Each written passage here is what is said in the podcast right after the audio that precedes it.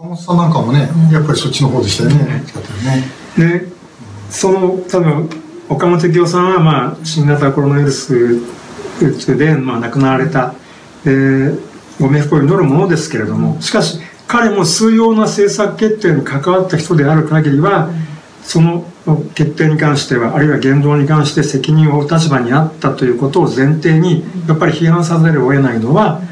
岡本さんもやっぱり融和的な態度を第一とする人であって、これは対韓国であれ、対中国であれ、対北朝鮮であれ、やっぱり日本が強く主張することはよろしくないっていうところにいた人ですよ。でもそれが結果的に我が国に何をもたらしてきたかといえば、マイナスしかなかったんじゃないのかってこれは現実がもう示していることだと思うんですよね。今今日のね例えば韓国にどれほど日本は侮ってきてるかっていうこともそうですよ。これ単なる感情論ではなくて現実にそうなってる。そうですね、うん、で北朝鮮はまさにそれを繰り返してるわけですよね、うん、でそれに対してまあミサイルの実験またしました北朝鮮が、うん、我が外務省はあるいは今自民党総裁選を行っている中で、えー、例えば河野太郎候補などは、えー、情報収集能力を高め抑止力を高めるって言ってるけど、うん、抑止力を高めるための現実的手段は何かといえば、やっぱり日本は軍備を怠らないってことしかないんですよ、うん、ここにまで踏み込んでいけるかどうかっていうね、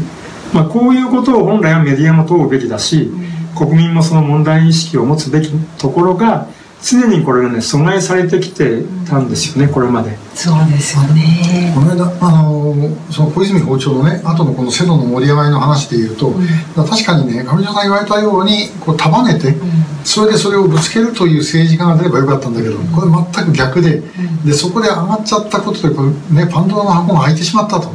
ね、これだからこのままいったらば戦後体制全体がね緩むと思ってそれをパンドラの箱を一生懸命閉めようとして、でもうともかく蓋をしようとして拉致問題をもうこれ以上ね、あの前に進めないようにしようという力の方がはるかにあの当時の政府は大きかったですね、まあ、今もそうだと思う基本的にね。そうですね、いやあの本当におっしゃる通りだと思います。でメディアもねまあ、あんまり古巣を持ち上げるわけじゃありませんけど産経以外はおおむねやっぱりあの日朝国交正常化の方がより大事な問題なんだという感じで、ずっと報じ論じてきましたからね。だけどその国家主権が損なわれてるという現実で、きちんとした外交関係なんて築きようがないわけでね、その原則を崩してまで